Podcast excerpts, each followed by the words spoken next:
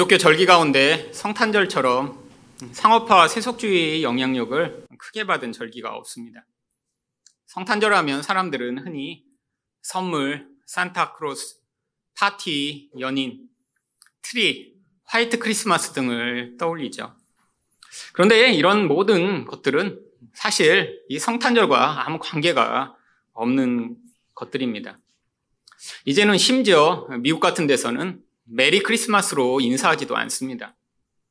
대통령을 비롯해 모든 사람들이 너무나 종교적 편향성이 큰 용어다라고 해서 이제는 Merry Christmas 대신에 Happy Holiday라고 하는 인사를 대신 하고 있죠. 도대체 크리스마스라고 하는 말이 무슨 의미인가요? 예수님을 기념하여 드리는 예배라고 하는 말이 크리스마스입니다. 그런데 인간이 바로 그 예수님의 자리를 대신해 자신들이 왕노릇하고자 하고 있는 것이죠.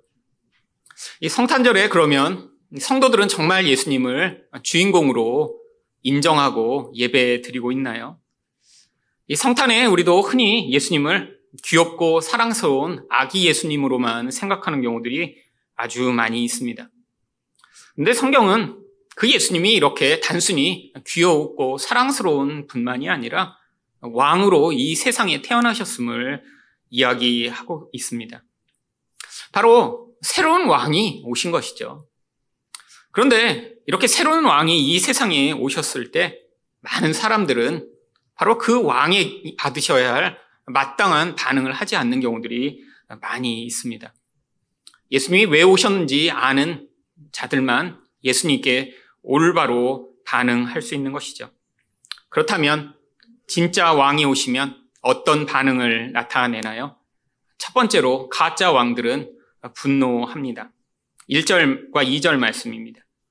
헤로드 왕때 예수께서 유대 베들레헴에 나심에 동방으로부터 박사들이 예루살렘에 이르러 말하되 유대인의 왕으로 나시니가 어디 계시냐? 우리가 동방에서 그의 별을 보고 그에게 경배하러 왔노라 하니. 여러분, 이 예수님이 태어나실 것이며 바로 그가 모든 자들의 구원자가 될 것임은 이 유대인들에게 가장 중요하며 또한 구약 성경 말씀을 통해 하나님이 끊임없이 그들에게 말씀하셨던 일입니다. 그런데 바로 이런 많은 계시를 가지고 있던 이 유대인들이 아니라 이방에 살고 있던 이런 성경과 하나님을 잘 알지 못하던 동방 박사들이 그의 태어나심을 기념하여 그를 경배하기 위해 찾아왔다는 것 자체가 바로 모순적인 일이죠.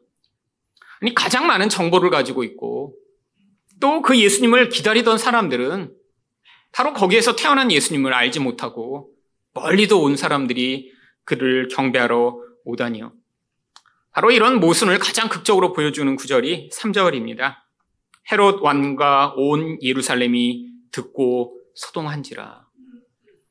여러분 언제 어떤 이야기를 들었을 때 이렇게 소동하게 되나요? 전혀 예상하지 못한 일이 일어났을 때 소동하죠. 아, 미리 다 예측을 하고 아, 이런 일이 일어날까요? 라고 기대하면 이렇게 놀라고 소동하지 않습니다. 근데 이 사람들은 전혀 기대하지도 않았고 생각하지도 않은 일이 벌어져서 아, 이렇게 소동한 것이죠. 그러자 그때 사절에서 바로 왕이 이 예수가 어디에서 태어난지를 묻고자 합니다. 왕이 모든 대제사장들과 백성이 서기관들을 모아 그리스도가 어디서 나겠느냐 물으니 바로 어떤 상황이 벌어져서야 이제 구체적으로 것들을 알고자 하는 것이죠. 그런데 이 성경에 대해 박식하던 이 사람들은 예수님이 어디에 태어나실지 성경에 기록된 것을 잘 알고 있었습니다. 5절과 6절입니다.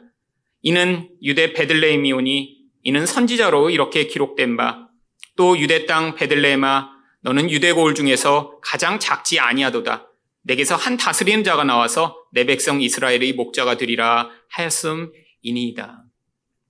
여러분 구약 미가서에 정확하게 기록이 돼 있죠. 그런데 이 헤롯 왕과 서기관들 또 대제사장이 살고 있던 이 예루살렘에서 베들레헴은 아주 가까운 곳에 있었습니다. 뭐 걸어서 한두 시간이면 갈 만한 그런 아주 가까운 곳이요. 그런데 그런 가까운 곳에 예수님이 태어나셨는데 이들은 지금 정보는 다 구체적으로 가지고 있었지만 이 예수님의 탄생에 대해 기대하지도 또한 예측하지도 못했기 때문에 이방 사람들이 물어보았을 때 정확한 답은 해주지만 그것에 대해 아무 반응도 하지 않습니다. 더 이상한 것 아닌가요?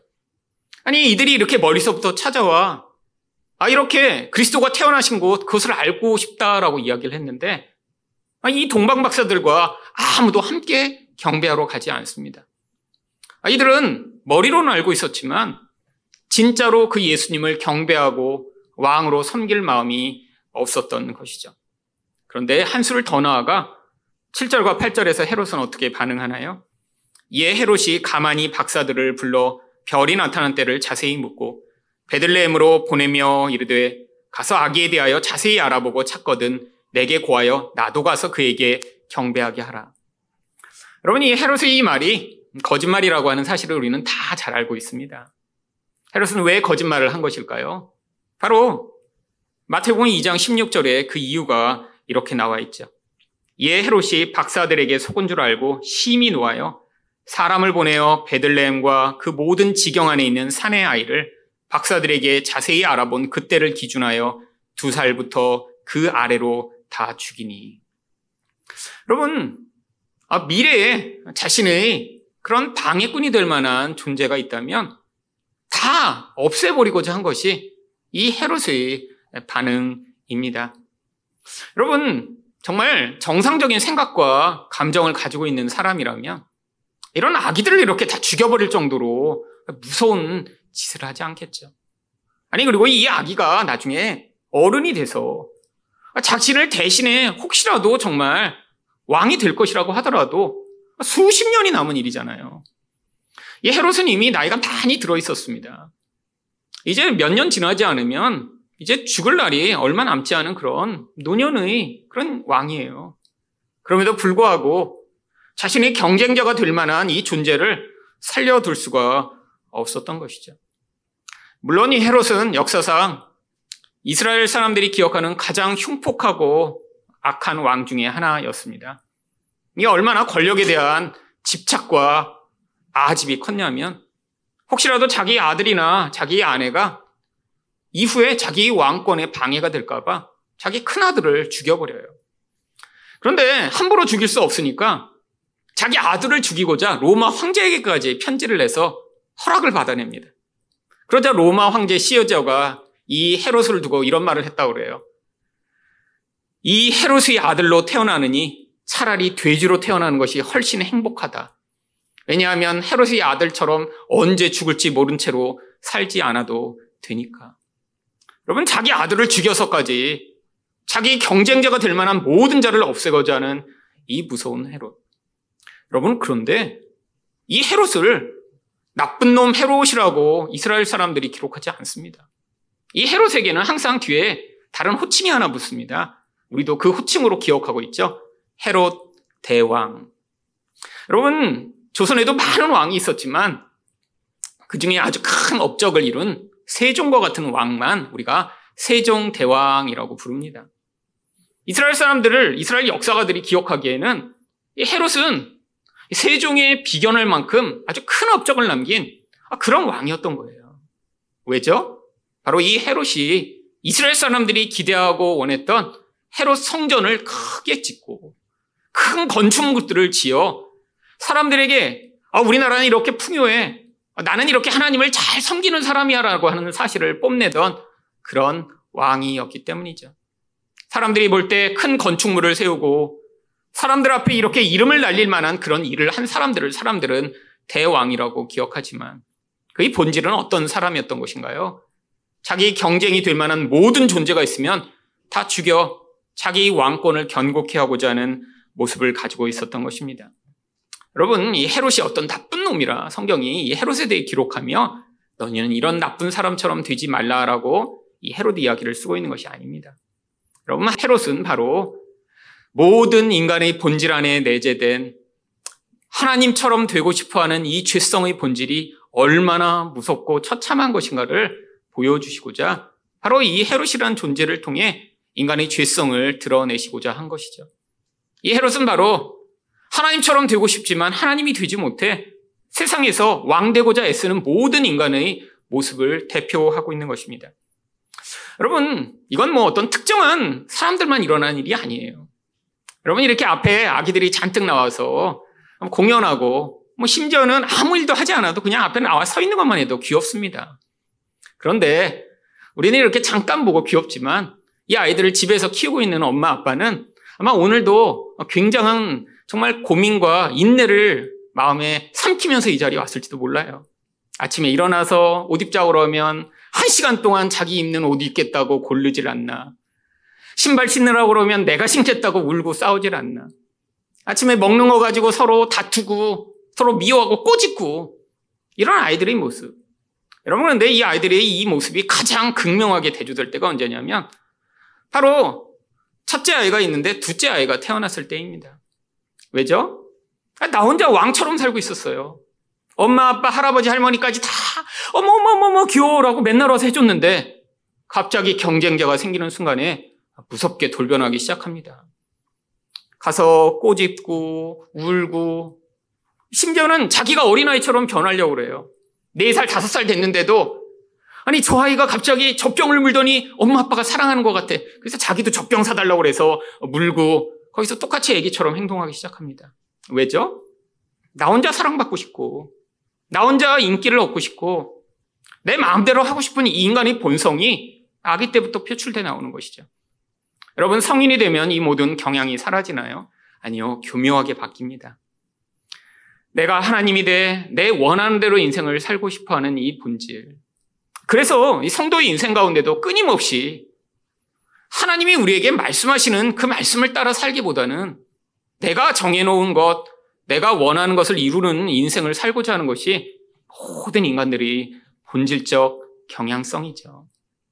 여러분 예수를 믿으며 바로 우리가 이 예수님을 온전한 왕으로 경배하며 인정하지 못하면 우리 안에 이 싸움이 끊이질 않고 계속되게 되어 있습니다. 하나님은 우리 인생 가운데 하나님이 뜻하시고 목적하시는 것들을 이루시고자 끊임없이 말씀을 하시며 우리 인생을 그 상황 가운데 인도하시는데 우리는 그것들을 받아들이지 못하며 거부하고 또 반항할 때가 얼마나 많이 있나요? 우리가 하나님을 이렇게 온전한 왕으로 인정하여 예수님이 어떤 분이시든 간에 그분의 뜻대로 우리 인생을 순종하여 나가지 못하면 결국 이 헤롯처럼 우리는 그 예수님을 예수님의 자리에서 밀어내며 내가 원하는 인생, 내가 뜻하는 것들을 이루고자 끊임없이 경쟁하고 갈등하는 인생을 살게 되어 있습니다. 많은 역사학자들이 이 헤롯을 내면이 어떤 인물 가운데도 가장 불안하고 두려움이 많았던 인물이라고 평가합니다. 그 이유가 무엇이죠? 겉으로는 이렇게 경쟁자들을 다 죽여서까지 자기가 계속해서 왕이 되고자 했는데 그 근원적 본질이 자기 안에 있는 불안과 두려움에서 기인했던 것이죠. 다른 말로 하면 사실 가장 찌질한 겁쟁이였다라고 하는 것입니다. 겉으로는 가장 용감한 척, 무서운 척, 누구보다도 강한 척 했지만 내면 안에 있는 이 극도의 불안과 두려움이 결국 이런 악을 행하며 끊임없이 자신들의 경쟁자를 제거하고 바로 그 자리에 자기 혼자 서고자 했던 이런 모습으로 나타난 것이죠. 여러분 인생 가운데 우리가 불안하고 두려울수록 결국 우리는 주변 사람들에게 질투를 더 많이 느끼고 내가 원하는 무엇인가 내 인생 가운데 이루어지지 않으면 분노하게 되어 있습니다.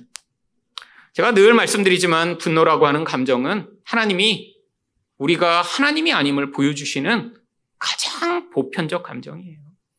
여러분, 우리 인생에서 우리는 끊임없이 분노하게 그래서 되어 있습니다. 왜죠? 우리는 하나님이 아니기 때문이죠.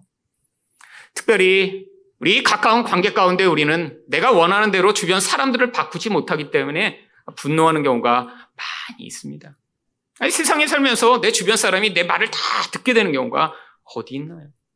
결국 내가 원하는 무엇인가 있는데 내 주변 사람이 것들을 협조하여 내가 원하는 것들을 도움을 주지 못한다면 우리는 끊임없이 분노하며 그 분노를 쏟아내게 되었지.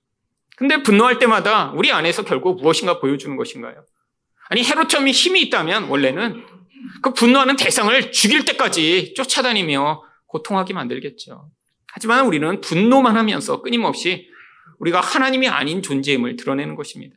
여러분 그래서 분노할 때마다 우리는 다시 한번 하나님 앞에서 하나님, 제가 하나님이 아닌데 오늘 또 하나님 노릇하려고 한 이 죄악을 용서하여 주시고 제가 온전히 예수님의 통치를 받아들여 그 예수님을 왕으로 섬기는 자 될 수 있도록 해달라라고 하는 그런 반응을 하는 여러분 되시기를 축원드립니다. 두 번째로 진짜 왕이 오시면 어떤 반응을 나타내나요? 계시를 믿는 자들은 경배합니다. 구절 말씀입니다. 박사들이 왕의 말을 듣고 갈새 동방에서 보던 그 별이 문득 앞서 인도하여 가다가 악이 있는 곳 위에 머물러 서 있는지라. 물론 지금 뭐 이런 일이 세상 가운데 일어난 일은 없습니다. 뭐 하늘에서 이렇게 별이 어떤 사람을 쫓아다니거나 또 뭐 이렇게 예수가 있는 대로 인도하거나 정말 신비한 일이죠. 그런데 이 고대에 특별히 동방이라고 불리는 바벨론 지역에 있던 사람들은 수천 년간 별을 연구하며 하늘의 모든 별의 움직임들을 기록하여 그 차이와 그 모든 변화를 통해 무엇인가 세상에 벌어지는 일들을 예측하는 그런 천체 물리학자들이었습니다. 지금도 하늘에 있는 별들을 그들은 이 물리학자들은 보면서 끊임없이 그것이 어떤 영향력을 미치고 어떤 일정한 궤도를 가지고 있는지를 연구하죠. 근데 이 하늘에 있는 별들이 그냥 아무렇게나 떠 있는 것 같지만 엄청난 정교한 그런 원리에 따라 끊임없이 반복적인 행동을 합니다. 근데 이들이 수천 년간 이런 데이터를 가지고 이 하늘의 모든 지도들과 그 일정한 주기에 대해 다 알고 있었는데 어느 날 그런 일정한 주기에 반대되는 그런 움직임이 하늘에서 나타났고요. 거기에 그들이 의미를 부여하며 거기에서 그 변화들을 통해 무엇인가 이전부터 전해 내려오던 이런 과거의 그런 전설과 이야기들을 결합시킨 것이죠. 학자들에 의하면 당시에 금성과 목성이 평상시보다 엄청나게 밝은 빛으로 빛을 냈다라고 이야기를 합니다. 고대 기록에 의하면 천체에 무슨 변화가 있었던 것 같습니다. 그때 이들은 이 별이 자신들을 아기 예수가 있는 곳으로 인도한다라고 생각해 10절과 같이 반응합니다. 그들이 별을 보고 매우 크게 기뻐하고 기뻐하더라. 여러분, 예수님이 오실 것이라고 끊임없이 말씀해 주셨던 이스라엘 백성들은 바로 이 아기 예수가 태어났다라는 이야기를 듣고 소송했습니다. 기대하지도 않았고, 아, 그랬기 때문에 이 소문을 들었을 때 그들은 아무런 정말 기쁨이 반응을 할 수 없었던 것이죠. 그런데 이 동방 박사들은 멀리서부터 이곳까지 여행을 올 정도로 그들은 자신들이 여태까지 관찰하고 기록하고 전에 배웠던 것들을 확신했던 사람들입니다. 하나님이 이렇게 세상 가운데도 바로 이 하나님의 백성들 가운데 어두움에 빠져 있는 자들을 대신하여 이런 자연 계시를 통해 예수 그리스도의 탄생에 대해 알려 주셨던 것이죠. 물론 이스라엘 백성들 가운데도 기대했던 사람들이 있습니다. 이 기대했던 사람들은 이런 서기관들이나 대제사장 혹은 헤로처럼 반응하지 않고 다른 반응을 보였죠. 대표적인 사람이 바로 시몬이라고 하는 사람입니다. 누가복음 2장 25절에서 26절을 보시면 예루살렘에 시몬이라는 사람이 있으니 이 사람은 이스라엘의 위로를 기다리는 자라 그가 주의 그리스도를 보기 전에는 죽지 아니하리라 하는 성령의 지시를 받았더니 여러분 이 시몬에 대해 한마디로 뭐라고 이야기합니까? 이스라엘의 위로를 기다리는 자. 여러분 이 무슨 의미죠? 여러분 어떤 사람이 위로를 기다리나요? 상처를 입은 사람, 소망이 없는 사람, 고통하는 사람이 위로가 필요합니다. 그런데 이 시몬이 바로 그런 사람이에요. 아니, 개인적 차원이 아니라 아, 이렇게 로마에 노예된 이 이스라엘의 모습을 보며 영적 어두움에 빠져 있는 자들을 보며 아, 그 안에서 하나님의 개입, 하나님이 약속하신 이 메시아가 아니면 아무 소망이 없다라고 하는 그 간절함으로 늘 하나님 약속하신 메시아를 보내주시옵소서라고 간절한 그 하나님의 위로를 기다리던 사람이었던 것이죠. 하나님이 특별히 그에게 그가 그리스도를 보게 되기 전에는 죽지 않을 것이라는 약속을 주십니다. 그런데 그 약속이 이루어지죠. 바로 이 예수님이 부모와 함께 아기 때 이렇게 할례를 받으러 성전에 갔을 때 이 시몬을 만나게 됩니다. 그 이야기가 2장 28절에서 32절입니다. 시몬이 아기를 안고 하나님을 찬송하여 이르되 주제여 이제는 말씀하신 대로 종을 평안히 놓아 주시는도다. 내 눈이 주의 구원을 보았사오니 이는 만민 앞에 예비하신 것이요 이방을 비추는 빛이요 주의 백성 이스라엘의 영광이니이다. 여러분 시몬이 뭘 기다렸는지 여기 다 기록되어 있습니다. 아니 이 메시아가 나타나서 내가 더 건강하게 해주세요. 아, 나 미래에 이제 평안하게 더 살 수 있도록 도와주세요. 이걸 기다린 게 아니에요. 내 눈이 주의 구원을 보았으니 이는 만민 앞에 예비하신 것이. 하나님이 모든 사람들을 이제 그 무서운 죄의 굴레로부터 구원하실 그 약속을 그는 믿었기 때문에 이 인간이란 존재가 예수 그리스도를 통하지 않고는 이 끝이 없는 죄의 굴레로부터 벗어나지 못해 모든 인간은 소망이 없다는 사실을 너무나 절감하고 있었기 때문에 바로 그 메시아의 오심을 간구하며 그 어두운 가운데 그가 빛이 되시고 이스라엘 전체의 영광을 거저 오실 분이심을 그는 믿었던 것이죠. 여러분, 물론 이 땅에 복음이 전파돼 우리는 다 예수를 믿어 이 자리에 나와 있습니다. 하지만 우리가 매년 매년 크리스마스에 우리는 무엇을 기억하고 기념해야 되냐요? 바로 이 민족과 이 세대의 어둠을 놓고 하나님 다시 한번 예수 그리스도만 이 세상의 소망이시며 영광이심을 하나님 우리가 경험할 수 있도록 해달라라는 그 기도로 우리가 반응해야 할 것입니다. 10여 년전 제가 유학을 하며 미국에서 사실 매일 빠지지 않고 기도했던 것이 바로 이 한국 교회의 미래를 위한 기도였습니다. 근데 그때는 그런 기도밖에 할 수가 없었어요. 기도 시간은 길고 제가 뭐 섬기던 교회도 없고 그러니까 매일매일 기도가 한국 교회에 대해 기도하게 되었습니다. 근데 기도를 할수록 하나님이 제 마음에 주시는 마음이 야, 한국 교회는 미래가 정말 정말 소망이 있고 야, 미래가 정말 찬란할 거야. 이런 소망적 마음이 아니라 기도를 하면 할수록 점점 어둠이 저를 짓누르기 시작했습니다. 아니, 앞으로 다가올 미래를 맛본 적도 없는데 그냥 기도만 하는데 너무나 마음이 짓눌리고 그 어두움이 저를 너무 슬프게 만들고 고통하게 만들어 자주 자주 기도하면서 한국 교회 때문에 울었습니다. 근데 그것은 제가 경험한 것과는 정반대였어요. 제가 유학을 바로 떠나기 전에 경험한 교회는 사실 그때 엄청나게 부흥하며 많은 사람들이 야 한국 교회의 미래가 참 밝은 것 같다. 이렇게 교회가 정말 세대 교체도 잘 이루고 성도도 많이 부흥하고 야 교회에 은혜가 있는 것 같다. 그런 경험을 한 뒤에 저는 미국에 갔어요.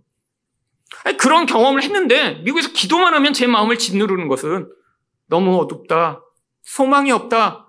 도대체 방법이 없다라는 생각이 제 마음을 떠나지 않았습니다.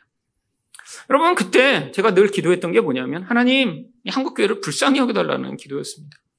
근데, 여러분, 요즘 제가 다시 기도를 하면, 그때 느꼈던 그 마음이, 아, 이제 진짜로 시작되었구나라는 그런 느낌을 갖습니다.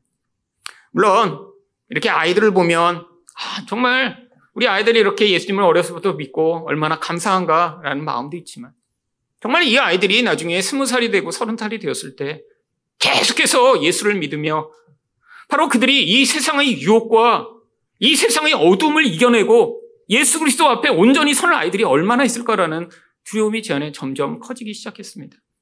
여러분, 지금 한국 상황이 그렇습니다. 지금 20대의 약 80%는 종교에 아무런 관심이 없대요.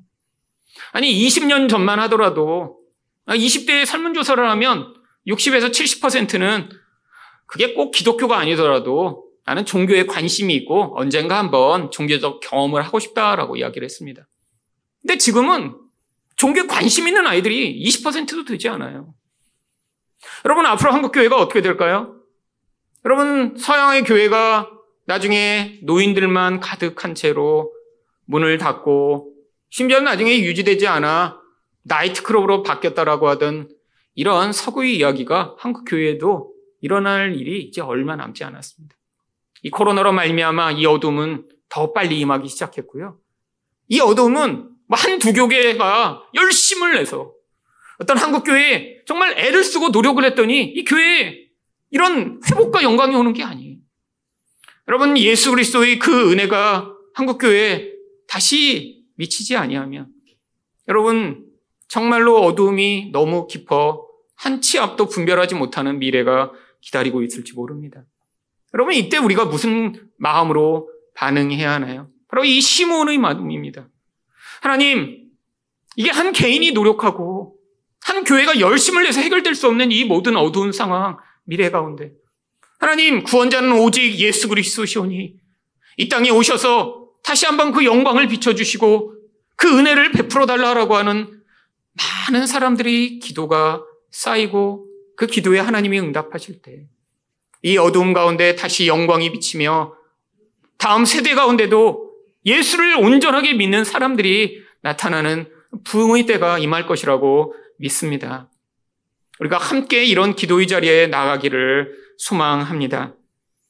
이들이 예수를 이렇게 경배할 때 어떻게 경배했나요? 11절 말씀을 보시면 집에 들어가 아기와 그의 어머니 마리아가 함께 있는 것을 보고 엎드려 아기께 경배하고 보배함을 열어 황금과 유황과 몰약을 예물로 드리니라. 여러분 경배는 우리가 흔히 드리는 예배입니다. 이 아기가 정말 어떤 왕처럼 어떤 모습을 갖추고 있나요? 그렇지 않습니다. 그냥 그분에 대한 계시를 믿고 그분께 반응했던 거죠. 여러분 예배라는 게 무슨 의미인가요? 어떤 존재가 가지고 있는 그 모든 가치를 모든 것 가운데 최고라는 것으로 인정하는 행위가 예배입니다. 여러분 모든 사람은 다 예배자죠. 돈이 최고라고 생각하는 사람은 돈을 예배하는 것이고요. 건강이 최고라고 생각하는 사람은 건강을 예배하는 것이죠. 아, 내가 세상에서 제일 유명해지고 싶어 라고 생각하는 사람은 자기 명예를 예배하고 있는 것이죠. 여러분, 그런데 왜 이들은 이 아기께 예배했을까요? 여러분, 바로 그들이 바로 이 세상에 닥칠 어두움, 아니, 그 시대를 휩쓸고 있던 이 어두움을 목격하던 자였기 때문입니다. 여러분, 당시에 이 로마라고 하는 강력한 권세가 온 세상을 다 지배하고 있었죠. 이 로마가 지배하니까 옛날보다 싸움도 줄어들고, 아, 무역도 훨씬 더 편해졌으며, 아, 통행하기도 훨씬 더 좋아진 그런 질서가 유지되는 세상이 왔죠. 하지만 이 동방박사들은 아, 이 로마가 지배하는 이 강력한 권세가 세상을 더욱 위협하는 어둠이며 악이라고 생각했기 때문에 이 멀리까지 수천 킬로를 이들이 여행해 바로 세상의 빛을 가져올 메시아를 찾아 경배했던 것입니다.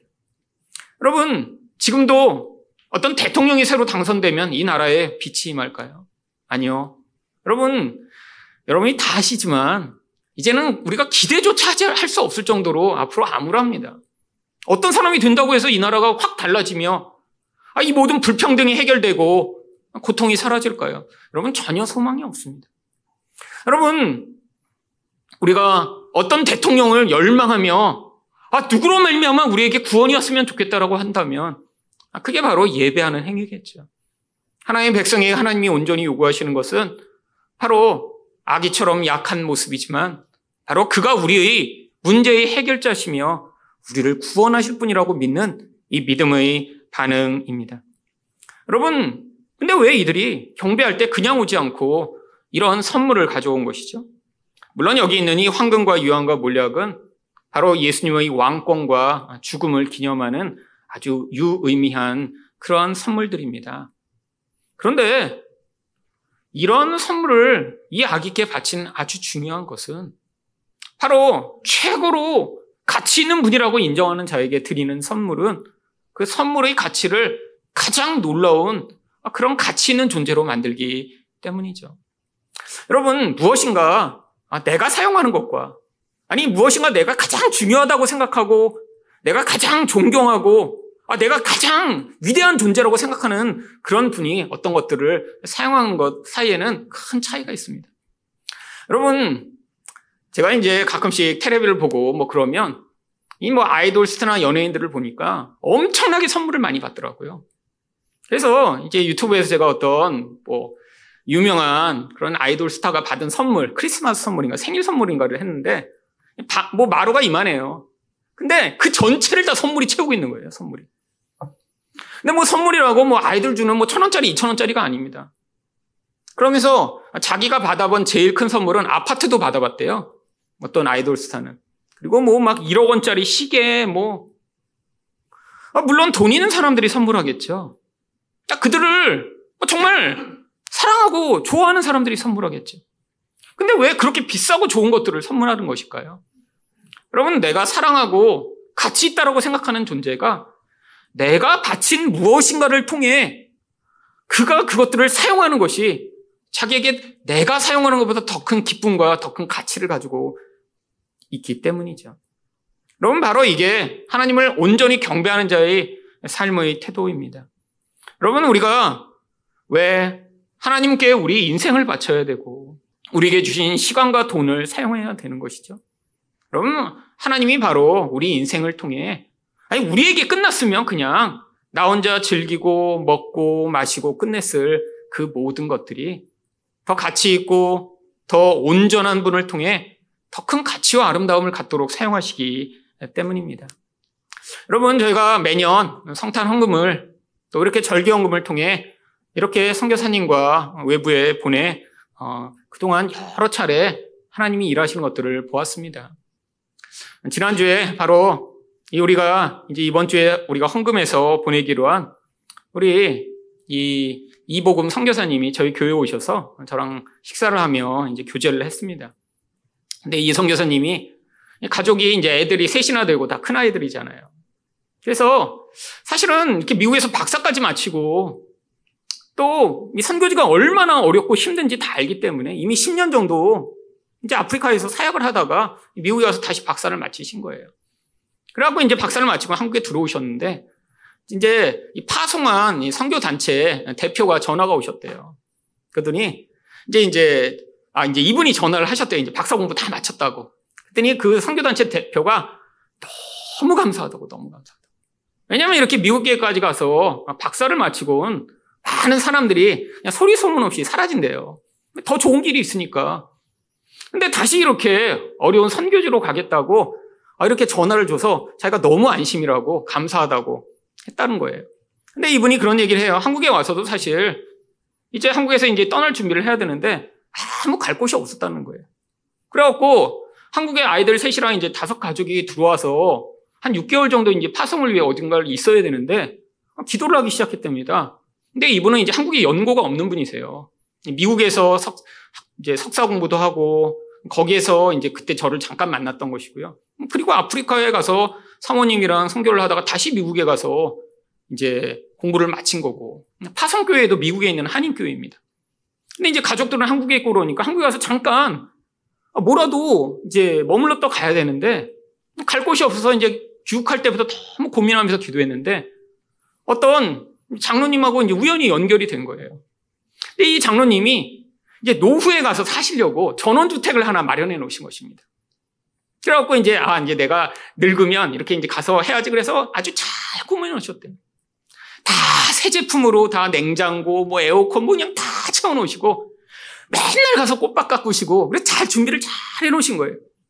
근데 어느 날 자기가 거기 가서 이제 꾸미다가 이제 빨랫줄도 이제 걸어 놓고 그런데 이제 전원주택이니까 새들이 와서 그 빨랫줄에 이렇게 머물러 있는 거를 그날 보신 거예요. 그래서 야, 이 전원주택 이렇게 아름답게 마련하고 났더니 야, 이렇게 새들도 와서 이렇게 빨랫줄에 머물고 너무 좋다라고 했는데 그날 이 성교사님 가정을 만나 이야기를 하다가 갑자기 그 새들이 자기 집에 빨랫줄에 와서 머물렀던 것을 보고 그때 문득 아, 하나님이 이렇게 우리 집 빨랫줄이 새들이 와서 머물듯 이 전원주택을 선교사님들이 와서 머물 곳으로 주라고 저 새들을 보내셨구나. 그 마음을 떠올리신 거예요. 그래서 그 순간 그냥 이야기를 하다가 아, 여기에 머무세요. 라고 그분이 이야기해서 지금 그 전원주택에 머물고 계시답니다. 근데 그동안에 장로님 부부가 마음이 변하신 거예요. 자기들이 노후에 이렇게 편안하게 살려고 거기를 꾸미고 다 아름답게 만들어 놨는데 아, 하나님이 가장 기뻐하시고 우리도 가장 기쁜 건 내가 노후에 이렇게 편안하고 멋진 집을 만들어 거기 사는 게 아니라 이렇게 갈 곳 없는 선교사님들이 이 집에 와서 쉬다가 떠나실 수 있도록 이 집을 마련하라고 하신 것이구나 이런 마음을 들여 그 집을 선교단체에 내놓으셨다고 그럽니다. 그래서 이제는 이분들이 떠나면 또 다른 분이 오실 분이 계속 예약이 돼 있대요. 근데 이 장로님이 그때 다시 만나 그런 고백을 하셨대요. 내가 이 집을 꾸며서 이렇게 아름답게 만들어 내가 나중에 가면 얼마나 좋을 거라고 기대했던 것보다 아 이렇게 갈 곳 없는 이런 분들이 오셔서 아, 이 집에 이렇게 편안하게 머물다 가시며 하나님이 이것을 위해 예비하셨다고 생각하니까 얼마나 기쁘고 얼마나 감사한지 매일매일 정말 행복하시다고. 여러분, 물론 본인이 가서 사셨어도 즐거우셨겠죠. 하지만 하나님이 그렇게 그 마음을 통해 그런 하나님의 일에 동참하며 함께 섬길 수 있도록 주신 그 기회들을 누릴 때 얼마나 큰 기쁨이 있을까요? 여러분, 그 기쁨으로 말미암아 저도 저희 교회가 이렇게 매번 그 모든 전액을 외부로 보낸 일에 동참하고 있는 것입니다. 제가 성교사한테 얘기했어요. 사실 그 성교사님 제가 가끔씩 하나님이 기억나게 하셔서 제 개인적으로 여태까지 도왔었습니다. 어떤 때 제가 있는 뭐 연락이 됐는데 뭐 제가 여행 갔다 와서 남아있는 몇백 불이 기억나 보내드리기도 하고 근데 그동안은 저희 교회가 후원하거나 함께 하지 않았어요. 근데 이번에 하나님이 기도하게 하시는데 이 성교사님을 기억나게 하시면 이분들도 계속 기도했던 거예요. 사실은 이미 파송된 지 오래되고 가족들이 가서 정착하려면 사실 많은 돈이 필요한데 어떻게 해야 되나. 사실 가족들이 도울 수 있는 상황도 아니고 아니 유학하고 그러느라고 정말 힘들게 여태까지 왔는데 가족이 이렇게 가서 이 모든 것들을 할 수 있을까 이런 두려움 가운데 있는데 정말 전혀 생각하지도 못했던 저희 교회에서 이렇게 후원하기로 하면서 정말 하나님이 자신들을 위해 예비하신 그 은혜가 얼마나 큰지 모르겠노라고 아, 그런 감사의 말을 하고 돌아가셨습니다.